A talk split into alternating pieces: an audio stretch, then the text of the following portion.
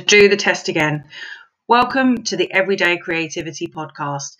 My name's Anna Sexton. This is episode four, and I'm delighted to have our, our guest on this week. And I'm going to do the passing over to her now to let her introduce herself. So over to you. Yes, hello everybody. Thanks for having me, Anna. My name is Michelle Peterkin Walker, and yeah, glad to join your fourth episode. Really excited to have you here, Michelle. Tell us a little bit about yourself. Um, me, I'm an artist, a video artist by trade. My background, I'm a digital artist now. I make cards, greeting cards, framed art, and do a bit of photography to create my art. I'm a local girl, full born and bred, um, Toxteth girl, and I've spent time outside of Liverpool and inside of Liverpool, and now I'm here just doing a different thing on my vibe enjoying life and enjoying the journey. Great. And so you mentioned that you do loads of different types of art making. Um, what do you think makes you creative in the way that you are? It's funny, you know, you asked the question because the only recently did I actually refer to myself as an artist it was wasn't a term I actually used, even when I done documentation of videos and stuff, and I know you can make documentary film, but it's never a term I'd done. And so I started making greeting cards and framed art, and other people kept saying the artist, Michelle, the artist. So I've learned to then kind of embody it. I think what really makes you creative, I think everybody's creative, and I said this to my mum because she thinks that she no creativity, and all my family are creative.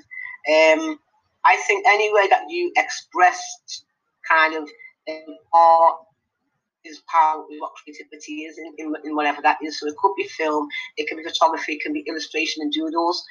Um, a classic example for me is I couldn't do fine art like my sister. She's a really good drawer, so she can do portraits, etc. And all I could really do was um, video art, no videos. I didn't really see art at the time. I used to make doodles, and some of these doodles, what I just like doing doodles, I've used as images on my cards now when they sell. And I never would have thought that this doodle image would have translated into a greeting card that I can sell. But it was all creative and art and stuff. So you understand? Um, so it's anything. So at, the time when I was doing that, it was just for like, um, you know, like how you do things to relax. And yes. My That's what I do. I doodle to relax and it makes my mind go somewhere. That's all it was. It was a private thing, but I kept them, you know, because like looking at them sometimes. So that's what the creative thing is for me. So anything is creative and how you want to express how you feel and your emotion and whatever you're relating to. It's that's what I see as creative. So it's interesting that people gave you that label of artist and I think you've been doing some new film work recently and as part of a residency as well. Do you want to tell us about that? Oh uh, yeah, um, and this is where I've learned to embody this thing as an artist, yeah. But because I had my reservations about all the pretentiousness you get around that whole environment, you know, and I've learned to be me. So the residency I had with metal was exploring these ideas. So me looking at two aspects of filmmaking. One, a short film about where I collect water from the spring and capturing these natural encounters with people. So you show that human expression put through film because some of the encounters were really quirky and funny. Um, I wanted to capture this. So that's a project I've been developing with Metal and raising some funds. And more importantly, was this thing about showing our own culture, history, and heritage through my old archive films. Some of them weren't the best when I was first starting out, but it just shows us like 10, 20 from 1999. I think I've got stuff 98. So I'm keen to kind of cut it and show it and see what that embodies with the love, the joy, the energy, the creativity, all these things you can see within it. So that project's called Your Lens on L8. So I'm just going to dig in my archives and start uploading stuff and seeing if I can fundraise with Arts Council funding, which I'm applying for. Um, and both the projects I see as long-term projects. They're kind of pilots right now, but there's a, um, a wealth of um, footage what I've got where I can explore. I'm only selecting like five films from it for your lens on L8. But even without with or without funding, you know, I'm about still showing this stuff to tell our stories. And I was with Sandy Hughes today, and just before this meeting, and I had to thank her, you know, literally. And I thought I didn't tell I was going to do this, but I wanted to give her thanks while she's still there because it's what she's been doing with the archive and talking to her. I was even relating to it, seeing my family and people. So it was just beautiful. I have to thank her for the legacy. me carrying on, let me share let me get some of the young ones in filmmaking, and yeah, just sharing some other creative stuff and just being friends. But I was so glad that I got to say thanks, you know. So with what I'm doing with the creative projects, because the call comes from somewhere, you know. Ideas are ideas, but sometimes you realise ideas aren't that unique. Well, and also it's your unique lens on it, isn't it? And it's interesting. You said about how you'd kept your sketchbooks with those just doodles, and now they're part of your cards and they're selling. And you've kept, you've managed to have an archive from way back when of your films. Um, maybe they're not the same way you'd make a film now, but they're informing what you do now, and it's a legacy going forward as well. That's really exciting. Um, so you've talked a little bit about how you put your creativity to use in the world, but anything else you're working on or I, I, think you've got a new studio space that you've just moved into oh, yeah I can't forget about all these things because I'm just sitting here like, oh yeah, um, yeah, that's been one of the, the, nicest things to bring everything together to mm. allow all this creativity to converge in a space. So as a self-employed artist, you know, being working from home, to be able to come out of my home in a studio space, which means then I can have that headspace for the creativity and just less distraction and just feel good outside. And also have a, a almost like shop like place. So this studio down at Aspen Yard and Granby Workshop Studios, it's really good because one, I'm amongst a load of um, creators. There's a load of black creators that are going to be on this floor, but even around the general creators in this whole complex, it's really nice and the energy is really positive. So I'm loving that already with the few people who are here. Um, as a space, I get to have basically a shop where you can come in first hand and look and have a chat. I use it as a studio because all my editing now I start to edit from here. So all the projects I'm working on, the video projects, I can sit in a cool space and focus. And then as far as a creative space, it allows me now to have a creative space and just um, talk with people, invite people into that space, and yeah, in a different way to your home. So it allows for the blossoming of different creative ideas and creativity, which I'm actually loving. And ultimately, through COVID when I didn't have um, like some no income and stuff, and I had this space and lost a job again. And you were getting jobs and losing them through COVID and navigating how that felt and not trying not to stress. This is a great de-stressor. So to do my ceiling and to work on the um, getting the place together for that whole month of um, end of December and January, it done such greatness for my mental health. I was just happy, and I've rode this happy bubble um, since getting it together with, with everything and try to channel that energy into all that I do and just be happy because it was so hard where I was a year from now, a year before. Definitely. And also that ability to focus solely on your art, move your art out of your home, have your home to be a home. And uh, like it's like going to work having a studio, isn't it? It's like really purposeful. Even if you know you just sit and read a magazine, it's still processing your imagination. You've got all your artwork on the ceiling. I can uh, those of you who can't see what I can see. Um, we're on Zoom. We're doing this, and I can see loads of images of Michelle's art on the ceiling of her studio. Um, and you've got something happening soon, haven't you, at the at the yard that you're working on? The opening. You're going to be having an opening soon. Yeah. So basically, because it's all the 12th of um, April, where non-essential stores can open. So literally, I can actually do some form of not the open dropping like I would like, but I can have a drop in where people can actually book. So I'm going to call it book and look. So you can book in, um, book in, and come and have a look in the studio. You know, so I'm just going to do the book and certain slots in a certain time of day. So all that I'll, I'll be posting on social media platforms so you can see where it is. That to DM me. So you book a slot in, come down and have a look for 10 15 minutes, and then I have to bring an individual out. Um, the family, whole um, nucleus can come, a mother and child or mother and kid, these can come in, but the space is only small, so in that way, yeah. But the open's going to happen, so either way, you can come in. We can still have six gathered downstairs in the yard. So I'm also going to see if I can bring some artwork down. People want to book and look, you can even bring it down. And I'm hoping, yeah, you'll probably catch me if you're down here for something else in the yard, I'll be on that lovely beanbag that you're seeing when the sun's out working downstairs with my laptop or anything else, you know. So it's going to be a nice time to explore that um, and just just live, you know, and feel like you live again, you know, through the art definitely and you're really making making creative choices with all the limitations and the restrictions that we need to follow to keep safe. Um so how like it sounds like a lot of what you do really relates to you very personally but also people are really important to you. So how does your work and what you do relate to people and the planet and you know some of your heritage? Because I know that's also important. Yeah, um, I'll always give shouts out to a, a, number of people like Dr. Julia Gusto from Brown University and a lady named Pauline Myers, whose retreat I went on with the Eclipse and um, that whole organisation. She's um, a performing artist. And the retreat with other black women, I was there, other practitioners, was about exploring your own narrative and being comfortable in that.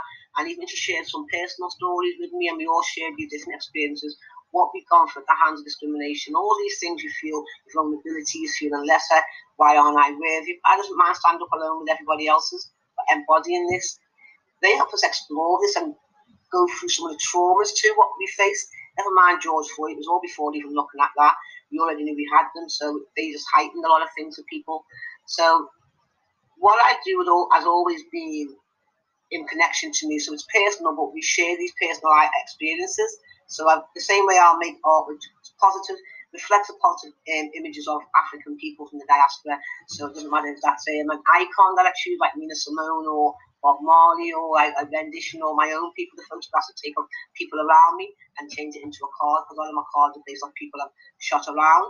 So it's that for giving us our face and expression without needing a validation from anywhere else. So it was about creating these these things and hoping that people relate, which I'm finding that yeah they relate because we've got a shared experience as human beings anyway, and even as culturally we have a shared experience, you know. So even as a first for me, well not a first, um, I'm watching some of my the stuff currently sell over in the states, you know. Um, some of these um, there's a, a trinity of last I call the last trinity, you know. Um, Marcus Garvey, Prince Emmanuel Haile Selassie, and a friend asked me to do a bespoke piece for him.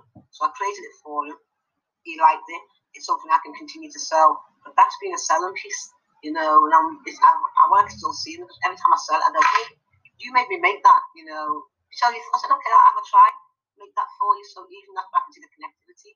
In many other ways, the connectivity is there, but it just shows your experience, whether it's the Dikenga project, looking at the Congo Kingdom, you know, and holding workshops and people making cosmograms and talking about Dikengas and just from they weren't from the Congo, they were from another part of the African continent. They were made we were sharing our heritage and culture, you know, and doing it in a creative way, and that warmed me, you know. So in these ways, um, I like to express the beauty and the dynamism of our African culture. You know, Dr. G taught me that it isn't just about, you know, shackles and change. You know, sometimes we can people want us to express all this, but who we are as a whole diverse. That's part of our story. Just like we, if you know anything about African heritage, slavery is part of the story. If you know anything about our culture, it's a drop in the ocean to our massive history. You know, so we're kind of letting people relearn that. So it's in the same way we express ourselves. So people might keep you constrained in this are beaten down victim, but we're never being victims. We've always been survivors. So it's also the dialogue of being a survivor, what you create, and even when being victimized by the world, we still live. Our spirit still plays music, still creates and does all these things, even in the worst times and the best of times. So it's letting all these things come out in this way. So I think my art in these ways reflects everything culturally in whatever way. And being a child of the diaspora, I've got Jamaica, Africa, my black British scouser, you know, all these things to pick from and to express. And I'm just having fun now, um, exploring the journey of that, but loving it and loving me, you know, without any validation or acknowledgement needed anymore. And if people like it, that's all the better. That's such a know. sweet spot to be there as an artist and creative, isn't it? Where you're not you're you're unlearning that you need to seek validation and the validation comes from inside it's like i think you know that you said it the other day it's like if you want to come to my stall you come and you be with me the way i expect and if you don't like that you can step on yeah and it really is and it, you know it takes things in these journeys Sandy said something to me just before. She said, "Oh, Michelle, from one of the experiences she was sharing, she had to step back. You know, you got to lean back to throw something forward and progress. Yes, like got no momentum. So she was talking that sometimes you don't want to go back into stuff if you have to, like the traumas, to kind of propel yourself forward. And it's the same thing of having to kind of step back. Oh yeah, we shall go back into it, draw it out, whatever whatever it is, and then be creative. So it's it's about doing that with everything I'm doing but being cool with it, and the Aries control freak in me, allowing the personalism to enjoy the journey and not just the goal line. Yes. You know, so these things and learning what we say happiness is the freedom to do what you want to do when you want to do it in these ways, and you know, all these little blessings and little things are coming to make life real sweet. You know, even at the times we're living in as well. So even in the times that we're living in, you found this sweet spot, this real sense of personal happiness. Um, it sounds like. I yeah, I had to because where I was, if I'm honest, and a, a year before, I was in a real low spot, self-loathing, all these negatives about self. Until I looked in the mirror, literally physically like "You're hating on you," and it's just me alone. I'm tingling off that, you know, even though that isolation thing sending me crazy. I'm like, nope, stop. And how can I switch this energy? And the minute I did, all the things started to come.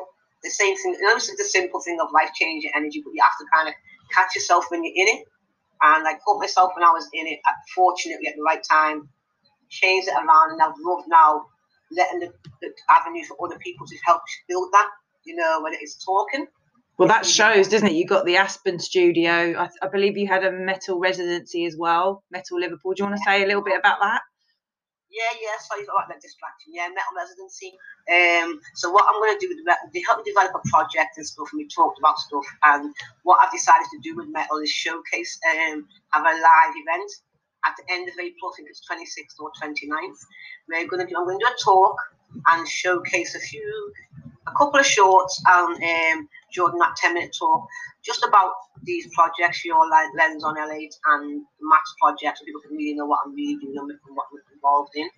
Um, and I'm also through Metal going to um, show two other promo clips on some of the footage I've got because I've got a really good platform to get things out to people. So even if it's just about using the platform to say, okay, here's what I'm working on, you know, these clips, and I've got a gorgeous clip of Dr. Julia Augusto when she came down to um, on a residency, and it, it's more of a contemporary clip, but she was at um, university looking at botany, and then some of the information what comes out, what she shares, and oh, it's just a delight, you know. And I just think sharing this with people, so I don't want to say too much. No, no, no, don't give it away. Don't give it away. So basically, what anyone that's listening, you've either got to be somehow get to the metal event later in April 2000, uh, 2021, and or hope that there's a video recording of it somewhere or a sound recording. So yeah, I'll be putting stuff on my platform, so all the Akoma Art platforms, whether Instagram and um, Facebook, and most of the, um, the video footage will actually go up on my, my YouTube page. Great.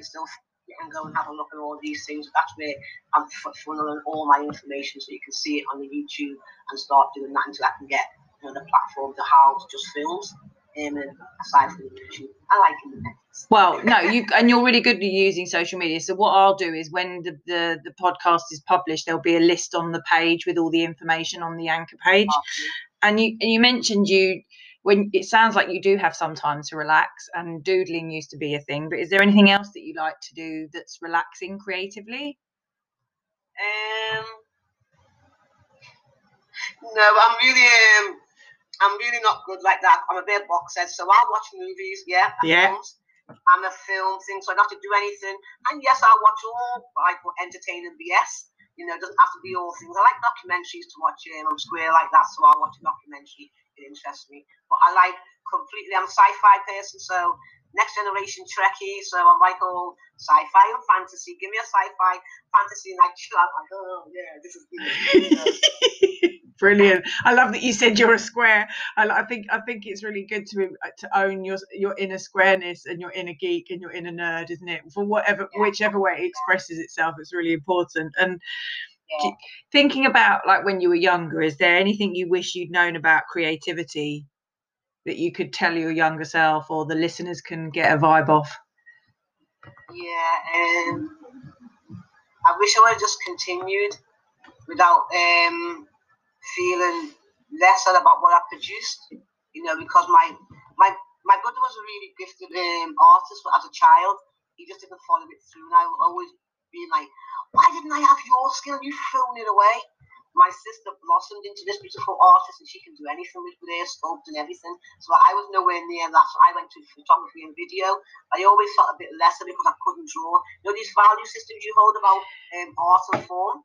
Uh, absolutely, and also coming from a family where there are other people expressing in arts forms knowing finding your your gap in that i can really relate to that but that's another podcast. So back to you you know like you had a brother that was really talented you're clearly really talented but not in the way your sister's really talented and it's it's how you negotiate that. So how you, you so just just loving what you do and being comfortable with what you do and where it's at because you can just take it so many different places so like you said, I didn't think my doodles would become art, and I've got people who buy the abstract drawings, you know, and I'm like, oh, everything's valid, you know, this thing, and that's why I say sometimes you buy into conventions, don't buy into no convention what people want to put on you.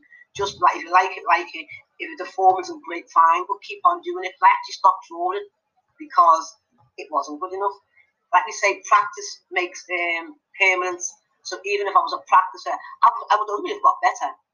You know? Yeah and only got better for yourself because essentially I think there's also this barrier, isn't it? It's like you make a drawing, oh, therefore suddenly you've got to set up an Etsy shop and sell it. It's like, no, maybe, maybe, and like at school they always said don't throw your art away. But if you move a lot, you have a precarious living situation, or you know, you can't.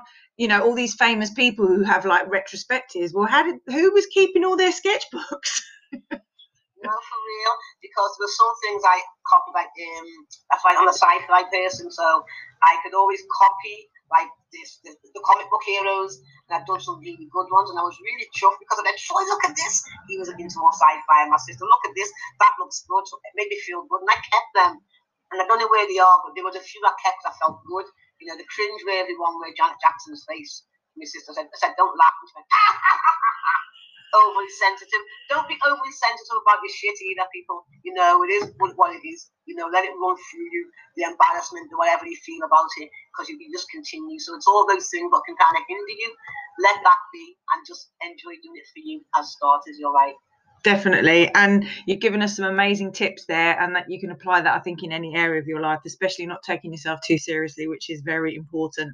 Um, you've mentioned you've got some things coming up. You've got your um, look and Book and look. Um, book and look. I'm going to call it yes. Book and look. So the same way I'm going to open like the studio for like maybe two or three days in the week where people can actually come into the studio and look at art. You can purchase it first hand, you know, because I know you all people like to actually buy it when you see it first hand, and I sell a lot of stuff just talking to people when they actually see the framed art in front of them. People still buy online. I'm proud to all my online buyers, enough respect. But to come in the studio, you can book in, DM me, you'll arrange a little meeting, whatever day it is. I think it's Tuesdays, Thursdays, and Saturdays I'm going to work with. Yeah. I'll give you a time slot. You book in a time, I'll press my buzzer, and then I'll come down and bring you up into the studio. We can have a chat, you can randomize, see the art, buy cards, or just have a look. And I always say, don't be shy you don't you can look you don't have to buy you know yeah and also like i'm just thinking like if you're listening to this podcast and you're somewhere else in the world drop michelle a line and maybe she can like hold her laptop and walk you around the studio on a zoom call Definitely. So like don't hold and, and as you can tell Michelle's super open. She'll tell you anything about her art. And that's such a that's such a great way to get used to buying art isn't it? Knowing the artist finding out what inspires you. And you're also going to be talking about your film at Metal Liverpool. And eventually your film's going to go up online somewhere as well isn't it I believe? Yeah, so on the 26th of April, I think 26th or 29th, we'll confirm the date a bit sooner. We're going to be having some just some short and a live there show to be talking about these projects with metal through their platforms and put some stuff online. And then the rest of it, if you look for Akoma Arts, you'll find us on YouTube, Twitter, Facebook, and Instagram, especially because I do a lot of things on Instagram, the storylines and stuff like that. So you can see what's literally real current. But have a look on any of them, you'll see what we're doing. But always check our website, www.akomaarts.com and you'll actually see different pages of where we'll be, what's going on. So all the information in our little news sections will actually highlight the projects, what's happening with the store, and everything else. So you can find it all at our website. Fantastic. And once things start to relax and open up a little bit more, I'm sure you'll be back at things like Africa Oye and the Granby Market and things like that as well. I, I suspect.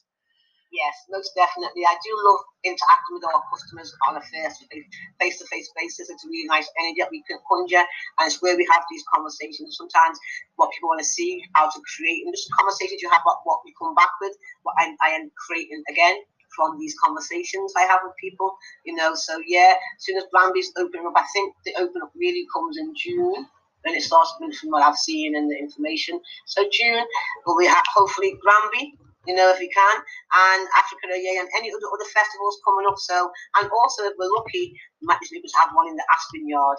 Who knows? And and it sounds like you take commissions. So if anyone's listening and you've got a particular image in mind or something you want to do for yourself in your home, or maybe a gift for one of your loved ones, get in touch with Michelle because I know you're really open to having that conversation.